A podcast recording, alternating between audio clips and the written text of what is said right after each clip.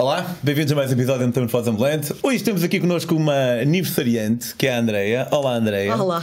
Andreia, hum, após 50 episódios, finalmente temos alguém que passou bastante tempo no, num cruzeiro. Vamos ouvir tudo sobre isso, não sem antes passarmos por alguns episódios bastante caricados. Fiquem por aí.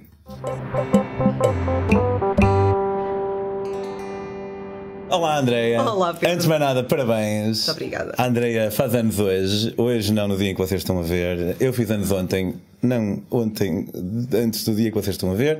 Mas aqui estamos. Obrigado por teres vindo partilhar o teu dia connosco. Estamos juntos, obrigada eu. Espero que seja muito especial. Está a ser muito especial. Ai, obrigado. Uh, viste alto egocêntrico, tipo assumi logo que era por, por minha casa. Não, desculpa. Um, olha, tu, uh, tu. Diz? Perna, perna. Ah, perna, perna. Está muito atabalhoado. Vá, vamos recomeçar, recomeça, recomeça. Ação. Olá, Andreia. Olá, Pedro. Antes de mais nada, muitos parabéns. Uh, vieste partilhar connosco o teu dia especial. Muito Obrigada. obrigado. Andreia, 34 aninhos. 34 anos. Pareces uh, um bocadinho mais velha. Não me digas isso. Estou a gozar. Eu só sou estou- convidada para uma coisa Não, destas. só estou a dizer isto porque as pessoas sabem que não se deve dizer isto. Nunca percebi muito bem a cena. Tipo, porque é que o pessoal quer ser mais novo? Epá, porque dá, dá a noção que vivemos mais anos, poderá ser. Parece que temos cá mais Mas tempo. essa é uma noção, não é real. Não é nada tipo, real. não- Nunca na- se pode saber o que pode acontecer quando isto se acabar, não é? Portanto, Sim, mas a percepção de que nós podemos ver mais anos só porque as outras pessoas nos veem como mais novas do que realmente somos, não achas que é mais para ver uma associação entre beleza e idade e toda a gente quer ser bué bonita sempre para sempre? Sim, eu acho que é muito aquela ideia de vamos ser jovens e vamos viver eternamente na nossa juventude. E não, isto os anos vão passando, vamos perdendo assim algumas, algumas faculdades, vamos começando a ter algumas artroses e algumas dores aqui e ali. E pronto, e a malta quer ser nova para não ter esses problemas, mas é o que é, não dá nem, para fugir. nem que isso implique irmos enganando a nós próprios aos poucos. Mas não, Exato. tu estás, estás com um aspecto. Tu também estás. Muitos é? parabéns também para ti, Obrigado. também fizeste anos. Sim, é verdade, mas eu fiz 36. E eh, sou um bocadinho mais velho, portanto tenho menos tempo a viver. Mas, falando de, propósito deste programa, que não são conversas aleatórias, mas sim episódios e histórias que as pessoas nos trazem, finalmente após eh, 50 convidados, vamos ter alguém que nos vais falar. É sempre uma cena que me interessou muito, sabes? O, o- a, a vida nos cruzeiros, ehm, pá, ouvi dizer que é super intenso, 12 horas por dia, todos os dias, sem férias nenhumas, mas. Uh, pá, gostava no mínimo que tu me falasses um bocadinho daquela, daqueles teus preliminares que te levaram até, até esta aventura que eu achei super engraçados. Dos meus. Como é que nasceu esta viajante, Andreia? Opa, eu sempre, eu sempre gostei muito de viajar. Efetivamente, tive muita sorte desde o início, os meus pais sempre me levaram, portanto, foi algo que sempre fez parte da, do meu crescimento, desde criança, depois passando por adolescente. E, e desde que fiz Erasmus, então as coisas nunca mais, nunca mais pararam. O assim Erasmus dizer. tem muitas vezes esse O Erasmus poder. é muito impactante, porque nós efetivamente saímos para uma realidade diferente. Eu tive nove meses em Paris. Uh, fiquei na residência na Cité Universitaire, que é um complexo de filme extraordinário em que há uma casa por cada país e, portanto, nós fazemos quase uma comunidade ali, não só O salário é agrupado por. eh, Tens uma percentagem. Cada casa tem uma percentagem relacionada com o seu país de origem. Portanto, a Casa de Portugal tinha cerca de 50% portugueses, 50% a 60%, e depois a partir daí tem outras nacionalidades. Nunca tens uma casa 100% ah, decorrente ou pertencente àquele país. Há sempre uma mistura. Na nossa, por exemplo, nós tínhamos muitas pessoas da Nova Caledónia. Que era totalmente distinto. Ok. Uma forma de estar completamente diferente. Mas efetivamente o Erasmus é algo que é muito transformador porque ah, lidas com, com pessoas de diferentes países, tens uma realidade alternativa, habituas-te a viver sozinho. Se não o fizeste quando saíste de casa para ir para a faculdade, é ali e uma boa acho que é um choque. oportunidade. Pá, eu já vivia, sou de Alquemer, fui para Coimbra estudar. E, e depois fui de Erasmus e pensei, pá, malta que, tipo, que vive- viveu com os pais sempre é ainda mais forte aquele impacto, não é? É, faz muita diferença. Epá, e a partir daí realmente comecei a ganhar aquele gostinho de, de fazer os meus fins de semana fora, de fazer as minhas viagens, aquilo foi-se mantendo no regresso, viagens com amigos, viagens com, com algum pessoal, e entretanto começa a ficar mais difícil. Malta vai-se juntando, vai-se casando, blá blá blá, pronto. Fui- cheguei a um ponto que tive que começar a viajar sozinha, não havia outra hipótese. Portanto, hum, Mas preferes? se eu prefiro, olha, não sei responder a isso a 100%, não é muito fácil. Tem alturas que eu acho que tem pontos positivos e até pontos negativos, porque tu, quando estás sozinho, acabas por interagir mais com as pessoas à tua volta, com os locais, com as pessoas que conheces nos hostels, ah, tens mais liberdade. Escolhes se queres ir para a esquerda, se queres ir para a direita, a que é que queres levantar. No, no fundo, não estás dependente de ninguém, estás dependente de ti próprio. Mas o estar acompanhado, tu partilhas as coisas de outra forma. E eu acho também, no fundo, nós estamos cá, todos nós queremos partilhar. com alguém, seja com alguém que está a viajar connosco, seja com alguém que ficou em casa, com família, com amigos. Uh, eu acho que o ser humano, por natureza, tem esta vertente social que, que é indissociável. Nós somos eh, animais sociais e temos que, que ir contando as nossas histórias. Tanto alturas que sim, que gosto de viajar sozinha, outras alturas que gosto de viajar acompanhada. Tentar manter os dois, sim. acho que é o ideal. Eu prefiro viajar. Epá, prefiro viajar acompanhado. Hum. Só que prefiro viajar sozinho do que não viajar. E, e como tu próprio disseste, às vezes não é difícil encontrar alguém que Exato. possa ir connosco. E uma cena que eu parei é tipo: quando, quando viajas sozinha, tu tens de conhecer outras pessoas porque és obrigada. Mais ou menos, né? E uh, quando viajas com alguém, tens de conhecer outras pessoas, não é porque és obrigada, tipo, se calhar calhou. Sim. E essa. Uh, o facto de não ser obrigatório, digamos, uhum. uh, faz com que seja mais fácil. Eu acho que é mais fácil para mim conhecer outras pessoas quando estou com alguém do que quando estou sozinho. O que é peculiar. QB, sabes que quando, quando estás acompanhado, lá está, às vezes é mais fácil até ter conversa com outras pessoas, porque não é uma pessoa sozinha. Pronto, olha, estou aqui com mais dois amigos e estamos nesta viagem e vocês, de onde é que vêm, etc. Quando estás sozinho, ou te forças a ter essa, esse tipo de contacto, ou, ou fazes naturalmente porque simplesmente te apetece, ou até tens de fazer o inverso, que é pá, estou na minha, não me apetece estar com conversas, nomeadamente quando estás a viajar há muito tempo, às vezes não nos apetece. Às vezes tu já estás a viajar há meses, como é. eu fiz na, no Havaí, na América do Sul, onde tive no total 5 meses. E eu tinha dias que claramente não me apetecia falar com ninguém, apetecia-me estar na minha, até porque depois começas a perceber que a conversa é sempre muito a mesma.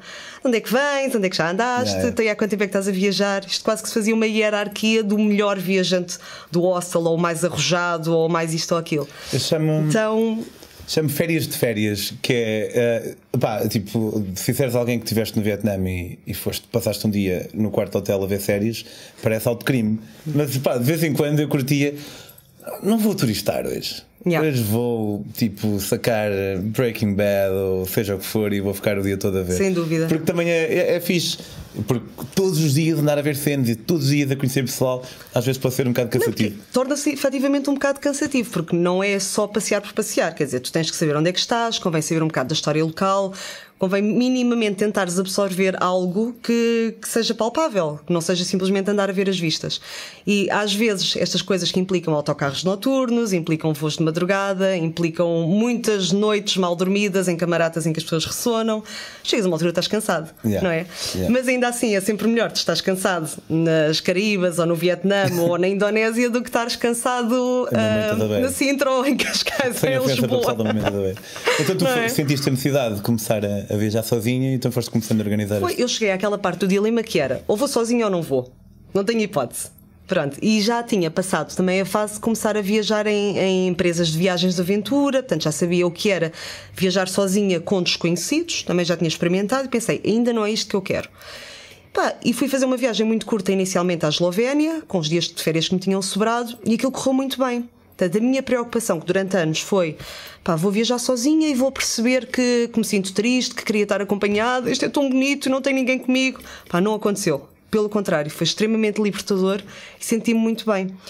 A seguir a isto, hum, despedi-me do meu trabalho e que era? marquei, que era que sou médica, despedi-me do meu trabalho a nível do Sistema Nacional de Saúde, portanto, do público, e, e fui fazer a minha primeira grande viagem, que, que era uma viagem de ida sem volta que eu tinha pensado fazer seis meses a um ano. E foi na sequência disso que, com uma experiência de cinco dias, acabei por estar os tais cinco meses fora da, fora da Europa. Pronto, fui para, fui para o Havaí e fui para a América do Sul. Mais tarde é que fui parar ao Cruzeiro. Mas como é que foste parar ao, ao Havaí? Como é que fui parar ao Havaí sem querer? sem querer. Fruto de um grande acaso que foi dos acasos mais felizes da minha vida. Um, eu tinha-me encontra... tinha enganado a comprar um dos voos, portanto eu queria ter começado pela Costa Rica, mas por um engano, fui comprar um voo para San José, na Califórnia, em por... vez de San José, Costa Rica, porque os nomes são iguais. Yeah. Pronto, porque há uma grande cidade chamada San José, na Califórnia, e eu achei que San José era só Costa Rica e comprei aquilo mal. É o CR em vez do então, CA. apanhas um avião em Portugal para. Para Newark, faço okay. uma escala. Sabes como é que são nos Estados Unidos? Eu fiquei sem tempo a apanhar a minha mochila, pensei, vou deixar a mochila para trás, vou correr para o voo se não perco a minha ligação. E eles depois logo me mandam a mochila no dia seguinte eu vou buscá-lo ao aeroporto. Na boa. Vou a correr, não sei o quê, passo as, as vigilâncias todas, entro no avião, sento-me tranquilíssima, feliz da vida. Primeira coisa, o voo vai ser 6 horas em vez de ser 3. Eu pensei, tipo, 6 horas? Está bem, pronto, Pronto, tudo bem. a- mais devagar. Começa assim a olhar à volta, tudo com ar muito americano. Assim, eu pensei assim, pá, isto não tem latinos, pá. Não tem latinos, mas pronto, tudo bem. Tudo com um ar muito americano. Fui no meu voo, tranquila, ia toda satisfeita. Ixi, estou a viajar sozinha, que cena, ganda maluca, pronto, toda contente da vida, percebes? O voo tinha internet. O Wi-Fi liga-se, aparece uma mensagem do meu pai no WhatsApp a dizer assim: Oh Andreia, tens a certeza que estás a ir para a Costa Rica? Eu olhei assim para o telemóvel e pensei: Fogo. Olha-me este, tipo, eu, jovem, millennial, aí o praticamente. e tá- O meu- pai, nos seus 60 a dizer que eu não estou a voar para o sítio certo. Eu digo, oh, pai, claro, meu, então, claro que sim. E ele diz-me só isto. É que, é que o meu flight radar está a dizer que estás a voar para a Califórnia. Epá, e aquilo fez-me uma luz na cabeça, porque eu já tinha visto no gráfico que realmente eu estava a fazer uma linha horizontal. Sabes quando estás a olhar e não estás a ver nada? Sim. Epá, eu estava encostada à janela, levanto-me, vir-me assim de lado. Olha, assim, para quem me quisesse ouvir, olha, desculpem, este voo vai para San José na Califórnia, vai para San José na Costa Rica. Ai, estamos aí para a Califórnia, menina. Ah, É tipo, uma coisa Oh, é esquece. tu, apanhar, tu saíres no metro Bem. numa, na paragem ao lado ou apanhares a cor errada Milhares de quilómetros ao lado, não foi a paragem só. quantos- e depois acabaste por ficar. Depois ia com voo sem regresso, ah, não tinha a minha mochila, portanto eu tinha que ficar à espera da mochila e fiquei num hotel que saiu-me os olhos da cara, porque eu nem nunca tinha feito couchsurfing nessa altura, só comecei a fazer depois. E apercebi-me no dia seguinte que a moça era. parecia-me havaiana, tinha uma flor, tinha uns traços meio havaianos. A moça. A moça do hotel. Sim. Pá, eu meti conversa com ela. Olha, então não sei o quê. E ela disse, "Ah, porque o Havaí é muito perto daqui. Muito perto? Sim, o Havaí é 4 horas. Ah, mãe, como assim? A 4 horas daqui? Sim, então os voos são 90 dólares. Eu disse, "Epá, calma aí, para tudo. Nice. Portanto, eu estava numa a decidir se voltava para a Costa Rica para começar a minha viagem como tinha planeado, que era ir até à Patagónia e depois voltar para cima, em direção ao Brasil. Ah, ou, alternativa B, fazer os parques naturais dos Estados Unidos, uma vez que eu estava praticamente em cima de São Francisco, portanto era começar para os parques naturais, e de repente surge-me esta oportunidade. E eu penso, isto nunca mais voltará a acontecer, nunca mais vai voltar. Eu estou sozinha, não tenho voo de regresso, é agora ou nunca. Comprei um voo para Honolulu, achar que é uma semana e fiquei lá sete semanas. Pá, isso. Consideras-te uma pessoa espontânea? Muito. Depois acho que dá para Muito ver. transparente. No mínimo, alguém que reage muito bem com. Eu ia dizer adversidade, mas também não é uma adversidade assim. Mas acho que a maior parte do pessoal tinha panicado. Eu acho que aquilo foi maravilhoso. Eu- a, a sensação que eu tive quase imediata. Tu fizeste uma de- surpresa a ti própria, basicamente. Fiz. Eu, eu tirei. eh, Eu não sei se pode usar aquela expressão do, do fazer limonada com limões ou uma coisa assim, mas aquilo para mim parece que foi quase uma, uma prenda que me foi deixada ao colo e que eu não tinha como não aproveitar. Efetivamente, eu estando ali, tendo a oportunidade de ir a uma zona como o Havaí, que eu nem, nunca tinha pensado na minha vida ir para o Havaí, quer dizer, é, é surreal, é longíssimo. Ahm, de repente, é possível. Candidato-me a, um- a ficar num, num couchsurfer. Fiquei, a partir daí, então se tu estás aqui, não vais à ilha A, não vais à ilha B, pronto, ok, a Andreia vai para mais uma ilha, vou para a segunda ilha, dali vou para a terceira. Andava à esquerda de avião, de barco? De avião, entre, fazia voos entre as coisas que também eram muito baratos, era 60 dólares, 100 dólares à volta disto. E comprava os de véspera ou dois dias antes. Portanto, achei que ia uma semana para o Havaí ver uma ilha, fiquei sete semanas e fiz quatro. Nice. Pronto. E só me fui embora porque queria muito fazer a Patagónia. E isto começava a entrar na altura do ano em que seria impossível adiar muito mais, por causa do frio, não é? Começava a ser o verdadeiro inverno da Patagónia chilena e da Patagónia argentina, e eu ou conseguia estar na Argentina até março, por assim dizer, ou a minha ida à Patagónia deixaria de fazer sentido, porque ia ficar muito frio e era impossível. Portanto, forcei-me a apanhar um voo que foram 23 horas, três escalas até Buenos 23 Aires. Foi no total, ficou-me caríssimo. Comprei isto numa segunda, fui-me embora numa sexta. Foi assim horroroso, mas era a única hipótese de eu efetivamente fazer a América do Sul com um clima minimamente aceitável. Pronto, e depois fiquei três meses na América do Sul. Que deve ter sido. Espetacular. E fiz a Patagónia, tal Fizeste como a queria. Patagónia, Fiz. Fiz os Não chegaste lá quando estava demasiado frio. Estava muito frio, apanhei muito frio, mas era um, era um desejo que eu tinha há muito tempo e efetivamente, se eu não tivesse tomado este passo de me desvincular e de ter optado por viver os meus sonhos, eu não ia ter. Voltamos à conversa do início da entrevista. Tempo útil de vida, com saúde, com dias, com dias de férias, para fazer isto. Yeah, yeah. Não é? Então, eh, continuaste a tua viagem pela, pela América do Sul e voltaste a Portugal, voltaste a trabalhar como médica? Sim. Ou... Voltei, voltei a trabalhar dois dias depois de chegar. Portanto, eu. Dois Ai, Sim, praticamente passei o fim de semana em casa e peguei logo no trabalho na segunda-feira e Mas pensei. como? Tipo, tinhas já combinado, pré-combinado isso? Porque eu sempre me dei muito bem com o serviço onde estou e gosto efetivamente daquilo que faço. Ahm, eu tinha, de certa forma, sempre estado ligado ao serviço de urgência, fazia privado também, e hum, quando voltei, deixaram-me logo, mesmo antes de ir, deixaram-me a porta aberta e quando voltei, disseram-me logo que queriam-me de volta na equipa. E eu fiquei felicíssima porque gosto muito do que faço, isso nunca teve em causa. Eu tenho muita sede de viver e conciliar as duas coisas às vezes pode ser difícil, as pessoas podem não entender isso. Portanto, voltei a trabalhar, ah, ainda fiz duas ou três viagens pequeninas, mas ah, há muitos anos que eu vinha com a ideia de pá, tenho que ir para um cruzeiro, tenho que experimentar isto. Já tinha feito cruzeiros com os meus pais, já tinha visto os serviços médicos a bordo e tinha tido um, um amigo meu da medicina tradicional chinesa que se deu muito bem durante 3, 4 anos a trabalhar num cruzeiro. E isto ficou sempre na minha cabeça, a matutar, a matutar. E cheguei finalmente a uma altura da minha vida em que eu podia tomar essa decisão. Pronto, e depois houve um dia que o rapaz casou-se, trouxe montes de amigos dos cruzeiros e a Andrea deixou-se levar pelo entusiasmo e faz uma candidatura e é chamada. Mas como? Tipo, tu vai- vais à net e, e procuras uh, working in a Estava lá um dos indivíduos da, da empresa, ele diz: Olha, manda para aqui um e-mail, não sei o quê. Pronto, eu mandei um e-mail com o currículo, passado dois dias tenho uma entrevista via Skype, passo na primeira, passo na segunda, vou passando sucessivamente. Em um mês estou em Miami uh, a acabar uma formação em estética. Mas, no, no entretanto, tu pediste mais uma licença do teu trabalho? Não, porque eu, eu quando voltei a trabalhar, uma coisa que eu decidi para mim própria era que enquanto fosse possível eu não queria voltar a ter um contrato. Não queria voltar a sentir que estava ligada a algo por mais que fosse aquilo que para mim era o necessário e o aceitável. Portanto, eu simplesmente disse: eu vou sair num período previsível de sete meses, que era o tempo do meu contrato a bordo, mas eu gosto muito disto e eu gostaria muito, quando voltasse, que me pudessem aceitar de volta, se quiserem uma maluca como eu trabalhar convosco novamente. É interessante porque eu percebo perfeitamente.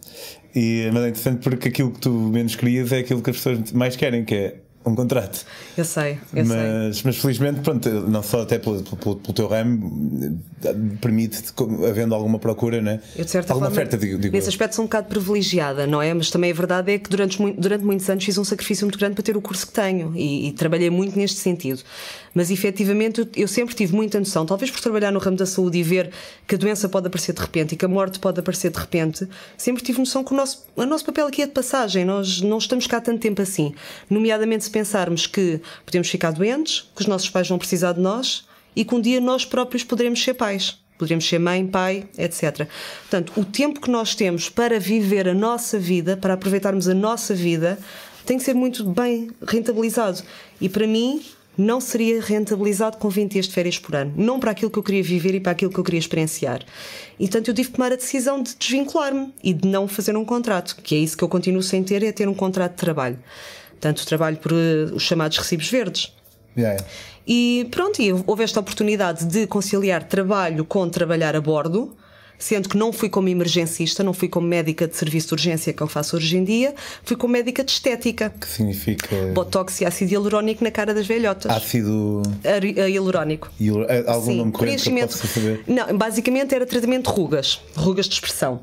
Portanto, fiz a formação em Miami, que é assim. Portanto, o pessoal vai fazer um deste tipo de coisas. Exatamente. E, e é suposto haver uma médica especializada. Ah, os grandes cruzeiros de Uau. luxo hoje em dia têm todos um spa, é mas uma os melhores cruzeiros têm uma médica ou um médico que faz estética facial. Isto porquê? Tu pensa o seguinte: tu vais 14 dias para um cruzeiro, para as Caraíbas, com a tua mulher. E de repente voltas e vens coradinho, vens com ar todo fresco, até ganhaste um quilinho ou dois, vens bem disposto e a tua cara está reluzente. Epá, as férias, estas férias fizeram-te mesmo bem, espetáculo. E tu, ai sim, foram tão boas, diverti-me imenso. Andaste a fazer coisas aqui e ali, não é? Só que ninguém sabe, porque aquilo, como não tem um tempo de recobro, tu continuas a ter o máximo proveito do barco, eventualmente com uma nódoa negra aqui ou ali que passa com, com maquiagem, e quando voltas vens fresco e fofo e ninguém sabe. Mas o propósito do barco não é esse, ponho, é só um bónus. É um bónus, aquilo é um bónus para alguém que quer investir em conciliar uma experiência de férias com uma experiência de luxo e glamour que é providenciada neste tipo de serviço, que é um cruzeiro. E qu- quantas horas por dia é que fazias isso e quantos dias por semana? Olha, eu ia como oficial, portanto, eu tinha uma, tinha uma série de regalias que posso dizer que muitos dos meus colegas de, de SPA, inclusive, é que não tinham, não é? Portanto, eu num circuito de 14 dias, eu tinha dois dias de folga à minha escolha, dois dias completos, e depois nos dias de porto, que eram os dias em que o navio entrava num porto qualquer durante o trajeto, eu começava a trabalhar às duas e meia. Fazia das duas e meia às nove e meia nesses dias. Os dias de navegação, que são os dias em que o navio não para em lado nenhum, está sempre a circular, eu começava às seis e meia da manhã e acabávamos às nove e meia da noite. Uau, mas tipo, sempre. quanta- havia muita gente? Não. Havia muita gente turistas, mas não havia muita gente clientes. Porquê? Porque fui, como já tinha vivido em Londres, ah, num estágio e como falava muito bem inglês e era europeia, eles acharam que eu teria mais benefícios para a empresa indo para um barco de uma companhia inglesa. Portanto, a minha expectativa sempre foi ir para uma Royal Caribbean ou para um grande barco americano. E eles acharam que, ah, esta é europeia, tem uma forma de estar um bocado diferente, vamos mandá-la para um barco inglês. O problema dos barcos ingleses é que a média de idades é muito mais alta. Ou seja, tu para, um para tu fazeres um bom tratamento de estética na cara de uma senhora de 70 anos, tens que despender muito mais hum, cre- creme, não é cremes, é injetáveis, estava a usar um termo mais fácil para compreender, mas tens que investir muito mais para ter resultados do que numa jovem de 30 ou 40 por assim dizer. Portanto, as pessoas não compravam os tratamentos. Até iam lá à consulta, achavam que eu era massagista ou que era esteticista, perguntavam se eu lhes ia vender cremes. Eu disse: Não, amigos, eu sou médica. Eu estou aqui para, para falar de botox e ácido hialurónico. São, são tratamentos que são feitos à base de injeções. Não dizia isto desta forma, mas tentava-lhes explicar que era um bocado diferente. E eles, quando viam a, a conta choruda em que isto ficava, desistiam. E era- Portanto, eu não tinha clientes. Tens liberdade de poder dizer quanto é que era? Ou... Tinha que dizer. Tinha Eh, não, que dizer. aqui. Aqui, epá, é assim, isto hum, posso dizer que em dólares ainda era muito mais dinheiro. Portanto, um dos primeiros problemas que eu tive foi chegar a um navio inglês e perceber que cada tratamento era 30% mais barato do que era em dólares. Ainda assim, eu tinha frequentemente contas de 1000 e 1500 libras. E quanto tempo é que dura esse. Depende do que fizeres. Tens tratamentos que duram 4 meses, tens tratamentos que duram 3. Portanto, isto não é nada de vitalício, são coisas transitórias. Mas fazem muita diferença efetivamente na estética facial. Epá, e aquilo é malta que, à partida, tem poder económico para o fazer. Só que nestes cruzeiros, em particular, desta companhia, eram cruzeiros que, comprados com tempo, todo o pacote, incluindo o voo, eram mil libras. Ora, se tu compras um pacote de 14 dias num cruzeiro, com o voo e pagas mil, se te aparece uma moça a dizer que tu fazes um tratamento por mil, ninguém compra. Tu nem sabes Portanto- precisas. Portanto, eu fazia muitas horas de serviço, mas sem clientes. O que para alguém habituado a trabalhar, ainda por cima num Mas que serviço estavas de lá urgência, sentada numa. tinha que estar. E Numa- tinha que dar justificações ao meu manager porque é que não tinha clientes. E para mim era horrível, porque eu não sou uma vendedora. Nunca fui uma vendedora. Para mim era um, um trabalho horrível, no sentido, estou habituada a ajudar as pessoas que precisam e que vêm ter connosco porque precisam, e não porque eu tenho que lhes impingir o que é que seja. Portanto, foi uma experiência. Eu não aguentei os sete meses. Eu, ao fim de três meses, vim-me vim embora. Que Porque, trajeto é que fizeste? olha, eu descobri o meu trajeto no primeiro dia que entrei no, no barco. Ou seja, nós fazíamos a, o- a pós-graduação, fazíamos a formação toda, íamos para Miami terminar, ter uma parte de componente prática, e depois, no último dia, abríamos um envelope, um dossiezinho, e nesse dossiê tínhamos o nome da, da empresa, o nome do barco e o trajeto. Portanto, eu Tu só vê que a tua vida pauta-se muito por eh, cenas assim de última hora. eu só soube onde é que ia duas horas antes de apanhar o avião, que foi para os Barbados. Então eles fizeram um circuito de 14 dias na zona das Caraíbas. Eu voei de Miami para os Barbados e depois fazia Barbados, ah, Turcos e Caicos, um porto na, Turcos na República. Dominicana, sim, Santa Lucia, Santo Vincent, ah, Tórtola, Ilhas Grenadinas, aquelas ilhas onde eles gravaram o Pirata das Caraíbas. Yeah, isso é outra oportunidade de ir a sítios onde é caríssimo ir, suponho, porque essas ilhas, ilhas nações. É, mas sabes uma coisa, Pedro, isto até pode parecer mal dizer, mas Então eu, eu por acaso eu já tinha tido a alegria na minha vida e a felicidade na minha vida de ter feito cruzeiros com os meus pais no âmbito de turista. Portanto, eu até sabia o que era estar dentro de um barco. Ou seja, aquela fase de ficar maravilhada de ah, isto é tudo novo, é tudo tão giro, é tudo tão diferente. Eu já tinha tido isso antes, percebes? Portanto, eu quando cheguei eu ia muito focada para começar a trabalhar. Portanto, todo esse deslumbramento inicial eu acabei por não ter e mesmo aquela zona eu já conhecia. Ok. Há muito- já lá tinha estado há muitos anos atrás. E estas ilhas não evoluem muito rapidamente. Portanto, a percepção que eu tinha destas ilhas há 15 anos era foi a percepção que eu tive hoje. Evoluiu muito pouco, efetivamente. Até porque são- é uma zona muito sujeita a, a tempestades tropicais e etc. Portanto, eu que tinha esperança de ser colocada num bom barco, numa boa companhia, ir para um sítio que ainda não estivesse estado. hum, Pronto, houve ali muita coisa que falhou. Mais o tipo de ambiente que se vive a bordo, que eu acho que para tu tens de ter uma idade certa. E uma boa idade para ir. Em que, em que medida? É um verdadeiro Big Brother. Ok. É um Big Brother em que tu tens 1500 tripulantes, dos quais, ok, tu não vês. 1500 tripulantes? Sim, Uau. tu não vês os E 1500. quantos utentes? Utentes? Quantos, Quantos clientes? clientes, eh, quantos viajantes, por assim dizer, 3.500. Portanto, era um barco com 5.000 pessoas. E aquilo, tu não vês os 1.500 eh, funcionários porque há pessoas que estão a dormir quando tu estás a trabalhar e vice-versa, não é? E depois acabas por estar restringido muito à malta que são os oficiais, tal como tu, e pessoas que andam naquela, naquele horário de trabalho que tu também andas. A partir daí não vês o resto das pessoas. E depois tens os turistas que entram e saem a cada 14 dias. Mas os turistas entram e saem, há muitos que repetem os circuitos. E não havia assim ninguém mais jovem para, com quem. Podes beber um copo no teu dia de folga? Havia, havia ou- malta da nossa idade, havia malta, toda a malta com quem eu trabalhava, regra geral, eram muito mais novos. Tu tens muita gente a partir dos 18 anos a trabalhar nisto. Entre os 18 e os falar, mas 25 em, e em 26. eh, clientes. Clientes, não, não havia, era muito raro. É só cotas. Pouquinhos, sim. Tinhas alguma, alguns casais ou alguns, eh, nomeadamente sim, casais com filhos na casa dos 4, 5 anos, já era raro. Tinhas poucos casais da nossa idade naquele tipo de barco e depois tinhas já malta de terceira idade. Oh, para tu teres noção, havia malta a andar naquelas motinhas elétricas Lá nos dentro? corredores, nos corredores. Portanto, Uau. aquilo era Porto, bebida, festa, ah, saírem, entrarem, motinhas para a frente e para trás. E, e- e era isto. Os ingleses curtem, mano. Muito, Já. muito. Eles são muito festivos, bebem desalmadamente, bebem antes de entrar, bebem depois de entrar, bebem na- nas excursões, bebem assim que, que o barco está para sair e assim que está para chegar. E, hum, e pronto. Tenho ideia, que os tugas, tenho ideia que os tugas se entregam um bocadinho mais. Vão à tua à- consulta bêbados. Dizem que querem fazer um tratamento e tu dizes, olha, botox. Não. você não tem condições de fazer um tratamento destes agora. É melhor não. Ah, mas eu pago, eu pago. Não, Depois é melhor. Manager ficar mais a, a tarde. perguntar porque é que tu não querias ter Exatamente. Acho que chegou a um acontecer. Código deontológico não me permite. Pá, chegou a acontecer. Chegou a tive acontecer. malta assim, sim. e depois tive uma que nunca me deu a entender que estava alcoolizada, não cheirava, tu não, não te percebias, quis fazer uns lábios. Tudo bem, quis pôr um bocado de volume nos lábios, uma coisa O equivalente mínima. a estar bêbado e fazer uma tatuagem, eles vão fazer uma cena de botox. assina-me os papéis, eu abro a seringa e de repente ela diz: É melhor não fazermos isto porque eu bebi uns copos a mais. Ele levanta-se da cadeira e vai-se embora.